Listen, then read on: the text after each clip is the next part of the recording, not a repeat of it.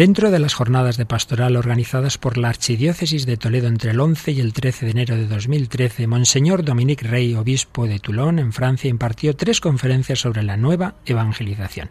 Les ofrecemos la segunda de ellas titulada El cristianismo frente a los desafíos de la posmodernidad, vocación a la santidad, impartida el día 12 de enero en Toledo. Agradecemos a Radio Santa María de Toledo la cesión de esta conferencia y también a la traductora del francés Diana.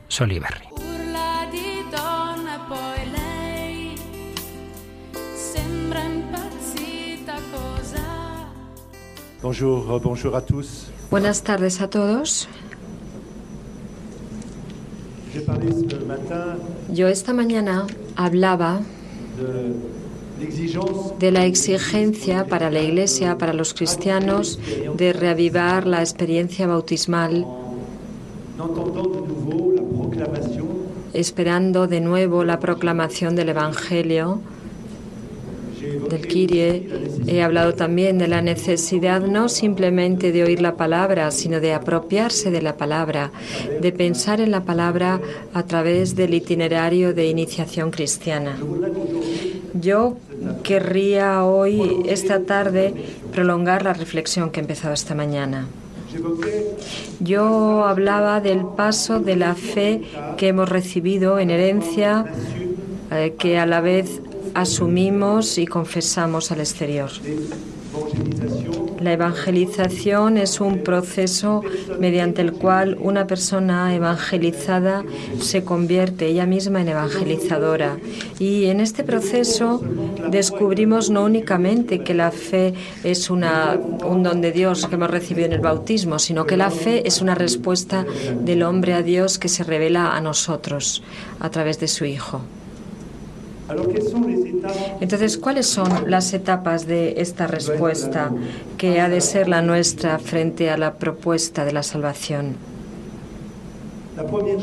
Eh, lo, lo primero, la primera dimensión que yo quería subrayar es en esta búsqueda de santidad ya que al llamamiento de Dios tiene que corresponder para nosotros esta manifestación de la santidad, una vida santa y la primera etapa de esta santidad de vida es la disponibilidad al Espíritu Santo.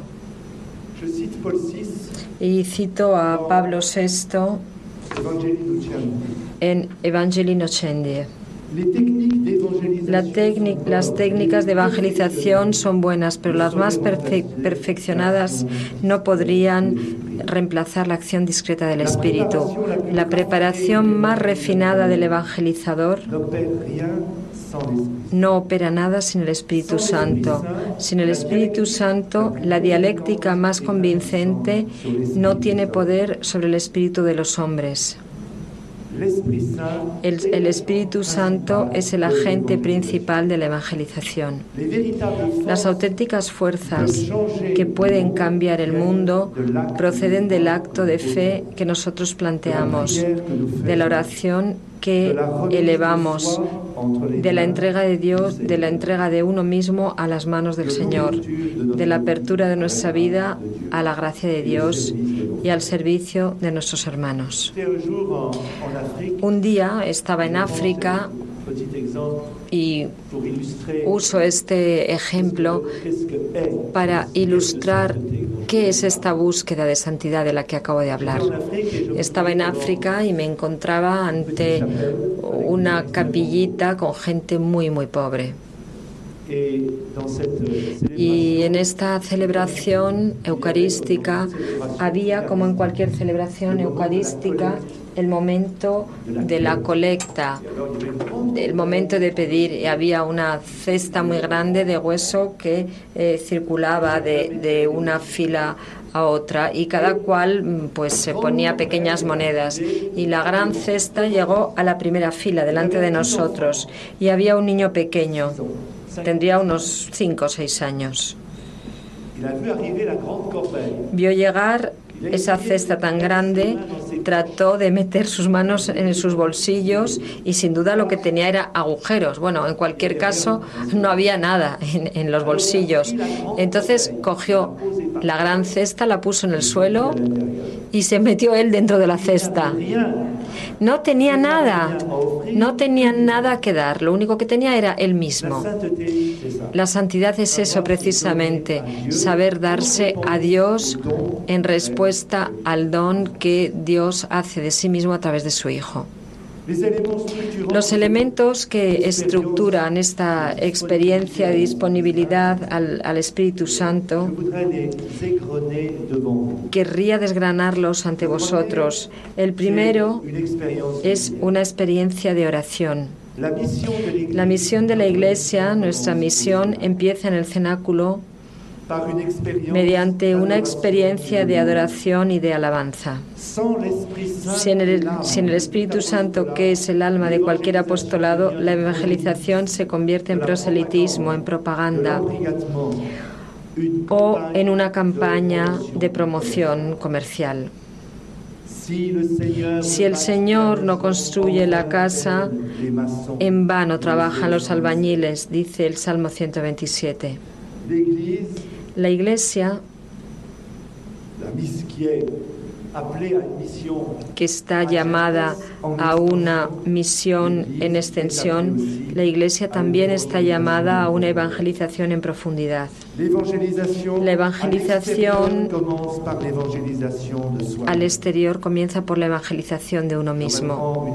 Y retomo una expresión también de Pablo VI. La Iglesia sigue teniendo necesidad de ser evangelizada si quiere dar frescura, impulso y fuerza para anunciar el Evangelio.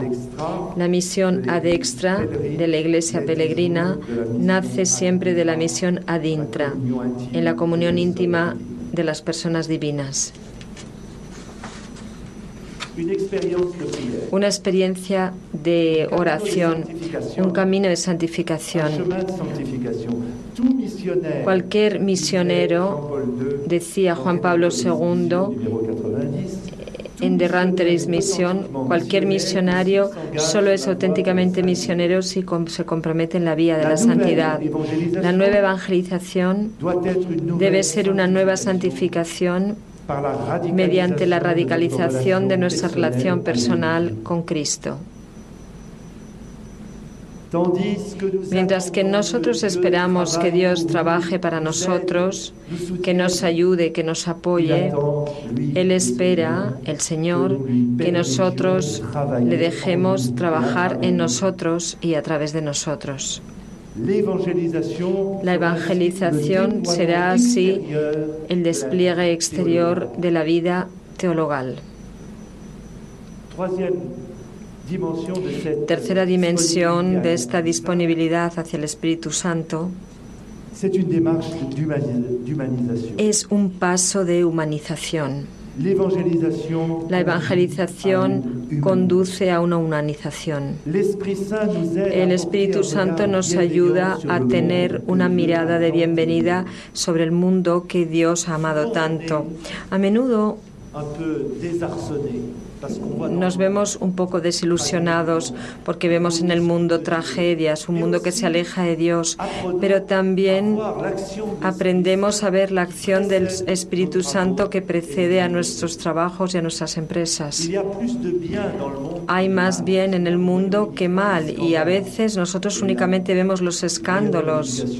Los medios de comunicación también eh, ponen en valor el carácter escandaloso de las cosas, pero hay un, todo un aspecto de belleza, de bondad, de acción de la gracia de Dios. Tenemos que verlo, tenemos que tener esa mirada positiva sobre el mundo. Este paso de humanización es evangelizar para tratar de ayudar a todo el mundo a convertirse en sí mismo y solo podemos convertirnos en nosotros mismos mediante la gracia de Dios. Otro punto característico de esta disponibilidad hacia el Espíritu Santo es el lenguaje de la cruz. No olvidéis nunca que la potencia de la salvación nos llegó a través del lenguaje de la cruz.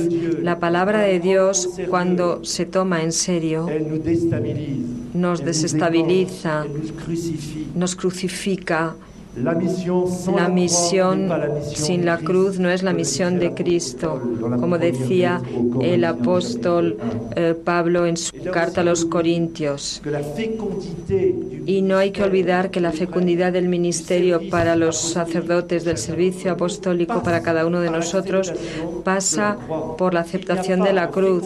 No hay fecundidad cristiana que no sea de, de tipo de sacrificio. Segunda dimensión en esta búsqueda de la santidad. No es únicamente pedir al Espíritu Santo que viva en nosotros, que nos inscriba en un camino de santidad y de santificación, de llevar la cruz de Cristo, de asumir y vivir en la oración, sino que un segundo lugar que yo identifico es la liturgia. La liturgia es el instrumento más eficaz para la edificación de la vida cristiana y la promoción de la evangelización. Es la pedagogía más completa de la fe, ya que conjuga, une la a la comunidad el hecho de que la comunidad haya sido convocada en torno al misterio pascual. Conjuga la oración de la Iglesia, de toda la Iglesia, la proclamación de la palabra de Dios, la gracia sacramental que se ofrece a los fieles, la enseñanza de las verdades de la fe, la belleza estética de los cantos y de los símbolos. Es, nos recuerda la Iglesia, es el punto de partida y la cumbre de la evangelización. La asamblea cristiana que celebra la fe llega a la cumbre de su vida en el servicio del culto al Señor, que demuestra que el misterio pascual que comenzó en la encarnación se cumplirá cuando se produzca la venida gloriosa de Cristo. La liturgia, por lo tanto, es, el, es la cumbre hacia la que tiende la acción de la Iglesia y al mismo tiempo la fuente de la que procede toda su virtud. Esta liturgia hace la doble función de constituir la Iglesia y de expresar la vida de la Iglesia.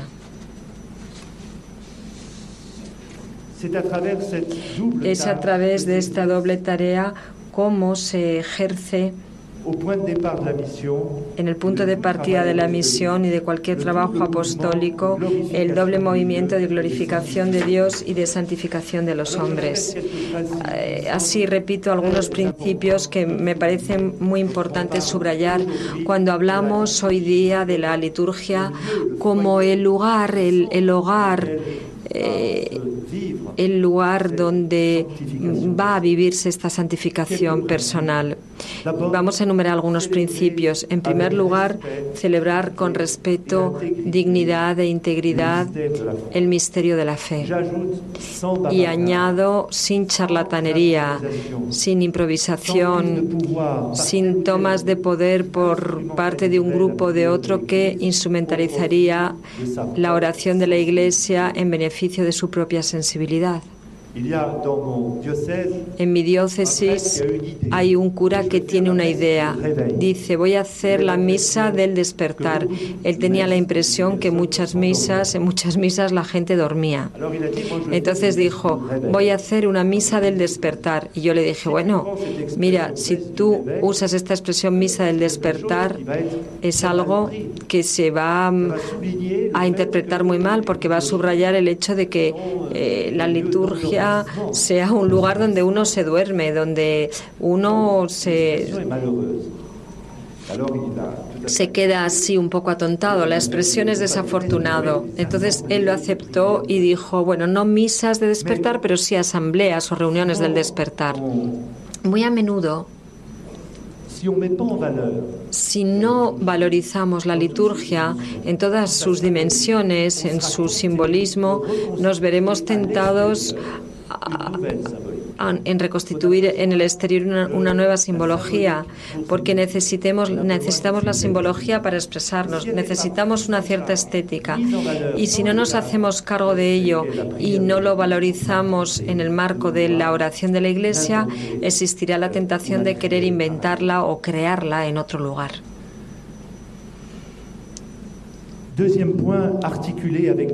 Segundo punto articulado con pedagogía, la verdad racional de la fe que vehicula la liturgia es la potencia de los símbolos que utiliza.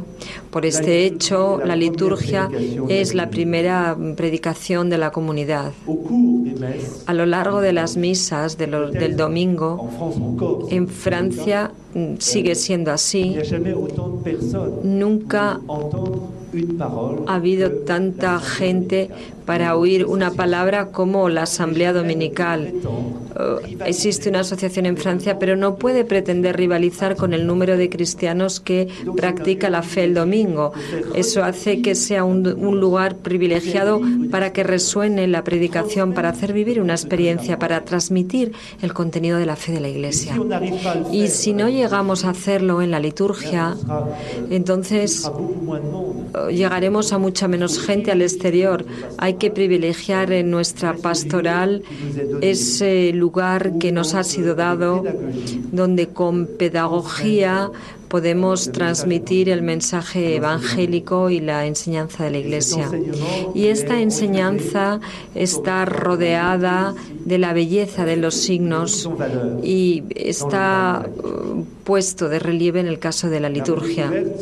El redescubrimiento de, todo esto es, eh, es poderoso y habla a la inteligencia y al corazón de los fieles, en lugar de reinventar una simbología improvisada y ficticia. Esta pastoral sacramental tiene que valorizar también la participación plena y activa de los fieles a la celebración del misterio pascual, lo que supone prepararse para ese encuentro esencial con Cristo. Los fieles a menudo, antes de ir a la Eucaristía y de leer la palabra de Dios, los textos que van a decirse, la palabra del Evangelio que se va a proclamar, los fieles no son destinatarios pasivos, sino protagonistas del misterio de su propia salvación. La liturgia no es un teatro donde los curas ofrecen un espectáculo frente a un público pasivo y distante, sino que es la alabanza de toda la asamblea. Otro punto, la fidelidad al año litúrgico, al respetar su ritmo cíclico y al poner en el centro de este tiempo la celebración del misterio de Pascua, mediante la liturgia, el tiempo de nuestra vida se convierte en el tiempo de la salvación. Dios entra en nuestra historia, el tiempo se llena de Dios. Eh, fundamentalmente es, es la relación con el tiempo lo que estructura la liturgia. Muy a menudo nos encontramos hoy día en un tiempo que está marcado por el instante presente, la, la hegemonía del instante. Queremos desencadenarnos instante tras instante. O bien vivimos en la nostalgia del pasado o en la proyección al futuro. Pues bien, la liturgia nos permite, al hacer un acto de memoria, nos permite al mismo tiempo saber que Dios está ahí, que Dios está manifestando su presencia y esa presencia nos lleva hacia la revelación de un misterio. Otro punto de esta pastoral que encuentro importante en este camino de santidad es volver a descubrir en el tiempo que es el nuestro, un tiempo estructurado por la semana, el día del Señor. Nosotros tenemos la experiencia, los días del Señor, de una palabra única, de un único pan compartido entre todos. De domingo en domingo, el creyente recorre su camino de fe y de crecimiento por este alto semanal en la mesa del Señor. El día del Señor da un eje y una cumbre a la cronología del tiempo. ordena el tiempo. No es simplemente una sucesión de días repetidos los unos ah, después de los otros, sino que tiene un eje y ese eje es el día del Señor. Otro elemento que creo que es importante para valorizar la liturgia es la promoción de una homilía que inicie en los misterios cristianos. Tras la escucha de la palabra y tras la celebración del sacrificio eucarístico, la predicación actualiza esta palabra que se cumple en el eh, misterio de la Pascua. No es simplemente una exhortación piadosa, sabia o moralista. El sacerdote no puede únicamente aprovecharse de la homilía para exhibir su erudición o su intelectualismo o dar un, un, mitin social, sino que la homilía tiene que ser catequesis, catequeo, en el sentido etimológico de la palabra, es decir, un eco de la palabra de Dios. Y la homilía es un comentario familiar de esta palabra, es un gesto litúrgico hecho por un ministro ordenado. Y esto lo singulariza respecto a otras eh, tomas de palabras que son las comunicaciones, los anuncios, etcétera. Esta homilía compromete el magisterio de la Iglesia y es universal y autorizado. Euh, Otro punto es la reordenación y el mantenimiento de las iglesias y no es un punto secundario. Euh, la belleza de la liturgia, del marco litúrgico, del espacio litúrgico, de la iconografía, de la ropa, de los objetos porque todo ello participa de una valorización del culto al Señor. Nada es demasiado bello para Dios, decía el, el cura d'Ars. Al ver la sacristía es como se descubre también el estado espiritual de la parroquia.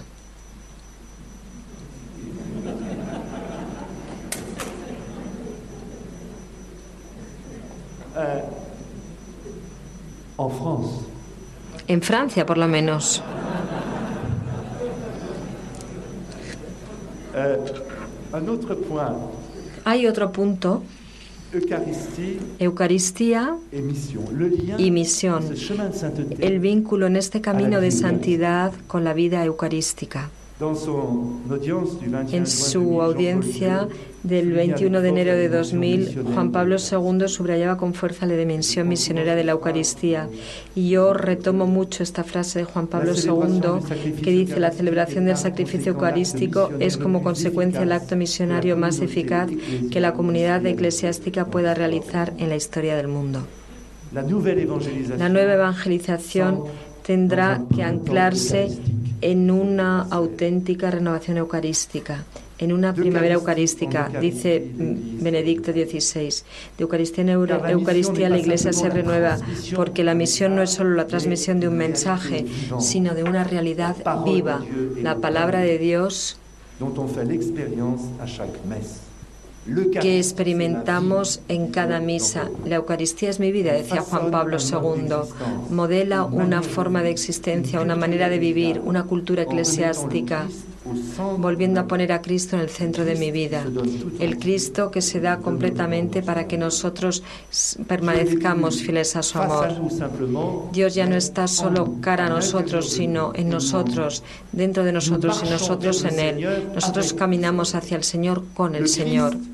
El Cristo es al mismo tiempo el objetivo y el compañero de nuestro camino.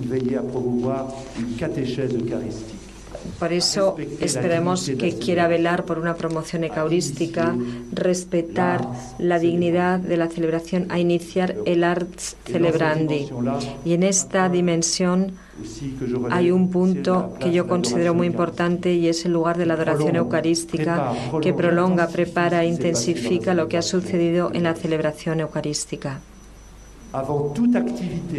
Antes de cualquier actividad, antes de cualquier transformación del mundo, dice Benedicto XVI a la curia romana en 2005, tiene que existir la adoración. Antes de cualquier actividad o cualquier transformación del mundo, tiene que darse la adoración eucarística.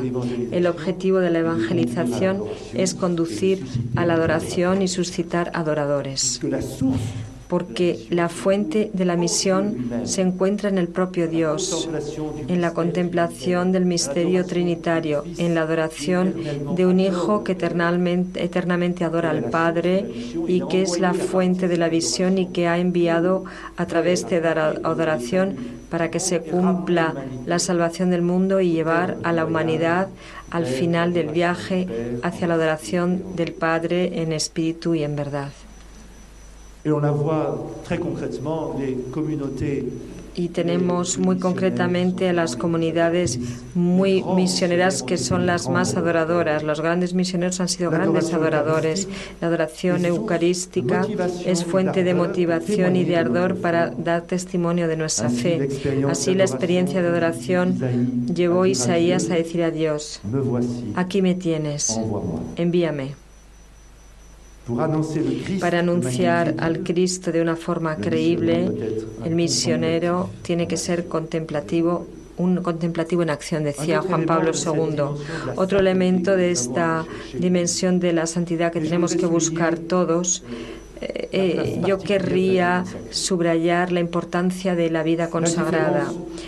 La indiferencia religiosa hoy día es masiva, multiforme, como si el Evangelio no tuviera o ya no tuviera ninguna influencia en muchos de nuestros contemporáneos. Pero de forma paradójica, esta indiferencia es también eh, una pregunta fundamental que surge por parte de las nuevas generaciones sobre el sentido de la vida, sobre el sufrimiento, el fracaso, la muerte, el amor. El interés por lo sagrado hoy día la New Age, lo sobrenatural, el exoterismo, traduce una búsqueda salvaje de lo religioso que ya no está a cargo de nadie, que las comunidades cristianas no se hacen cargo de ello. Y esta búsqueda de lo religioso se traduce en un movimiento de un elemento constituyente de la identidad humana, que es la dimensión de la interioridad, la dimensión de la trascendencia. Pero esta vuelta a la interioridad y a la trascendencia, desgraciadamente, está contaminada por el carácter individualista, emotivo, introspectivo, fundamentalista. de esa religión de la interioridad, de esa nueva propuesta de espiritualidad que a menudo proviene de la sabiduría oriental por la deriva de los sincretismos devocionales que arruinan la fe en Jesucristo. Y en una sociedad que está marcada, que está marcada por la secularización y la búsqueda salvaje de Dios, la vida consagrada tiene un lugar muy importante. Porque esta vida consagrada es, en primer lugar, una vida dada a Dios, dada a la contemplación de Dios, aunque hay comunidades que son contemplativas y otras que son más apostólicas, pero la estructura profunda de la vida consagrada a Dios es una vida que se da al Señor y donde la, la, oración es de, es de adoración y de alabanza al Señor. Y esto está marcado por la eclipse de Dios, según Benedicto XVI, el testimonio de la, de la vida consagrada subraya que la finalidad del hombre no se puede reducir a este mundo. El compromiso religioso tras Cristo viene a decir hoy día en la tierra al hombre contemporáneo lo que él está llamado a vivir en el cielo. Esta dimensión escatológica de la vida religiosa está aún más de actualidad porque nuestra sociedad tiene un déficit de esperanza. He aquí seres religiosos consagrados en distintas formas que traducen que el mundo al que estamos llamados ya participan y nos traen su testimonio Y tiene que estar todo en Dios para que esté totalmente en nosotros. Una vida de oración y de servicio y de testimonio de presencia en el mundo. Entonces este testimonio es muy valioso. Y yo lo he comprobado en mi ministerio episcopal. ¿Cuántos, por ejemplo, en ambientes o en barrios eh, desfavorecidos donde hay muy pocos cristianos, la presencia de algún consagrado, de las hermanitas de los pobres, de las hermanitas de Jesús, o aquí, y lo vemos, lo vemos también en Marsella, otras comunidades nuevas o antiguas, esa presencia de la vida consagrada significa un estilo de vida y lleva un testimonio que es importantísimo a hombres, mujeres y jóvenes en especial que no tienen el sentido de Dios. He aquí hombres, seres humanos que significan esa presencia. Es decir, que su vida se ha comprometido con Cristo para significarlo a veces sin poder decirlo y estoy pensando en situaciones donde hay una mayoría islámica pues allí hay que expresarse mediante la presencia, mediante la caridad, y a menudo son respetados. En esta búsqueda de santidad, quiero terminar con un punto que es el de la acogida de los nuevos carismas. ¿Qué entendemos por carisma? Yo entiendo por carisma una nueva expresión de vida cristiana para ponerse a seguir a Cristo y para participar en la misión de la Iglesia. El carisma lo da el Espíritu Santo, pero tiene que haber sido reconocido por la Iglesia, porque no podemos decir cualquiera de nosotros, yo tengo un carisma, ¿no? Tiene que haber un reconocimiento oficial de la Iglesia. Decía que el carisma se ha dado para el bien de toda la Iglesia, posee un carácter universal y aporta consigo una novedad de vida, una nueva manera de expresar el Evangelio, de comunicarlo.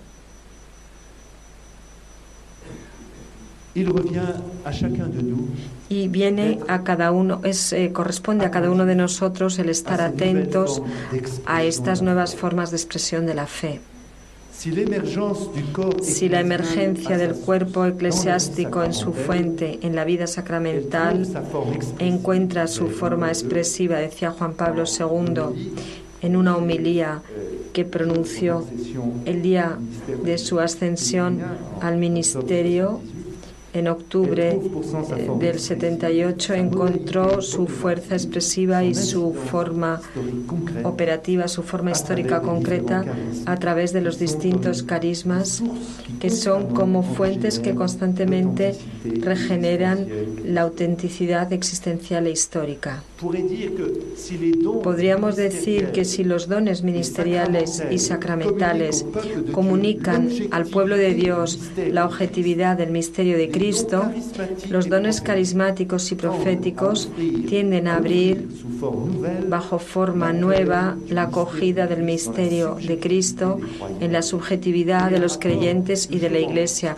Como veis, hay una relación en lo que tiene la Iglesia de objetividad y en la forma de recibir, de poner en marcha estos dones objetivos y esto es a través de la subjetividad del, del, carisma para el servicio y la edificación del pueblo de los creyentes. Por lo tanto, corresponde al pastor el ser disponible, el acoger estos carismas, en valorizar el potencial, comprobar la disposición a la revelación y a la doctrina de la fe, a integrarse en la vida de la fe y a enriquecer la originalidad.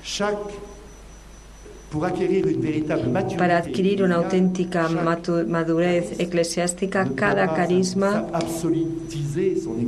no puede absolutizar su expresión y decir la única manera de ser cristiano es esta. Porque en el pueblo de Dios nadie puede pretender tener la totalidad de carismas. Es la única, la iglesia, la que tiene todos los carismas, la que, la que, la que los puede discernir.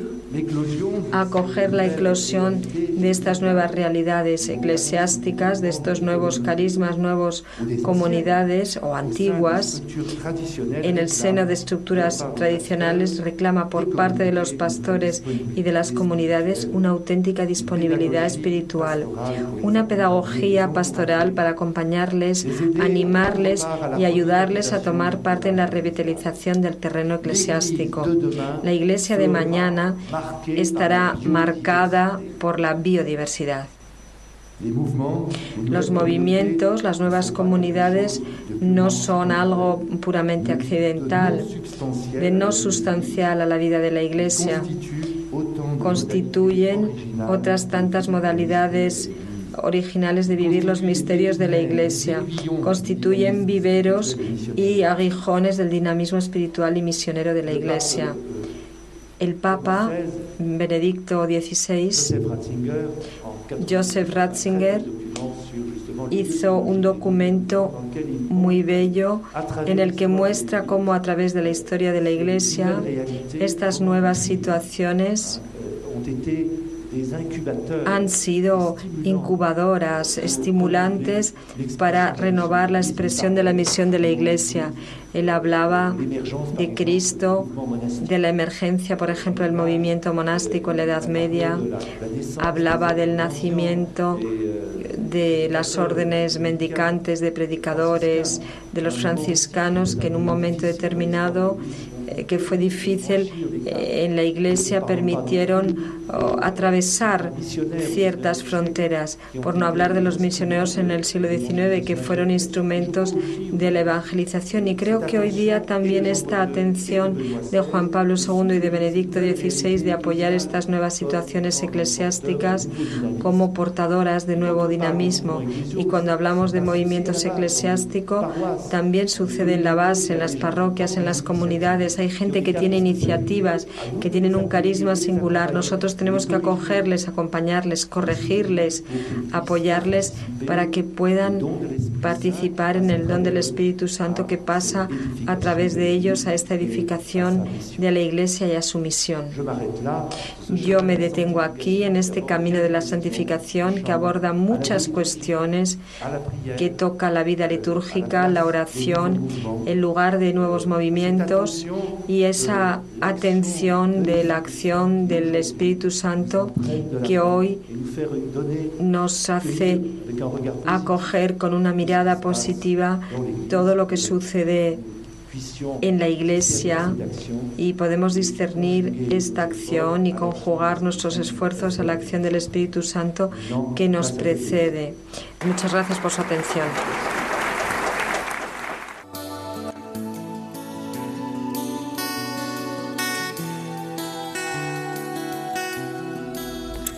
Les hemos ofrecido la conferencia El cristianismo frente a los desafíos de la posmodernidad, vocación a la santidad, impartida por Monseñor Dominique Rey, obispo de Toulon, en Francia, en Toledo, el día 12 de enero de 2013.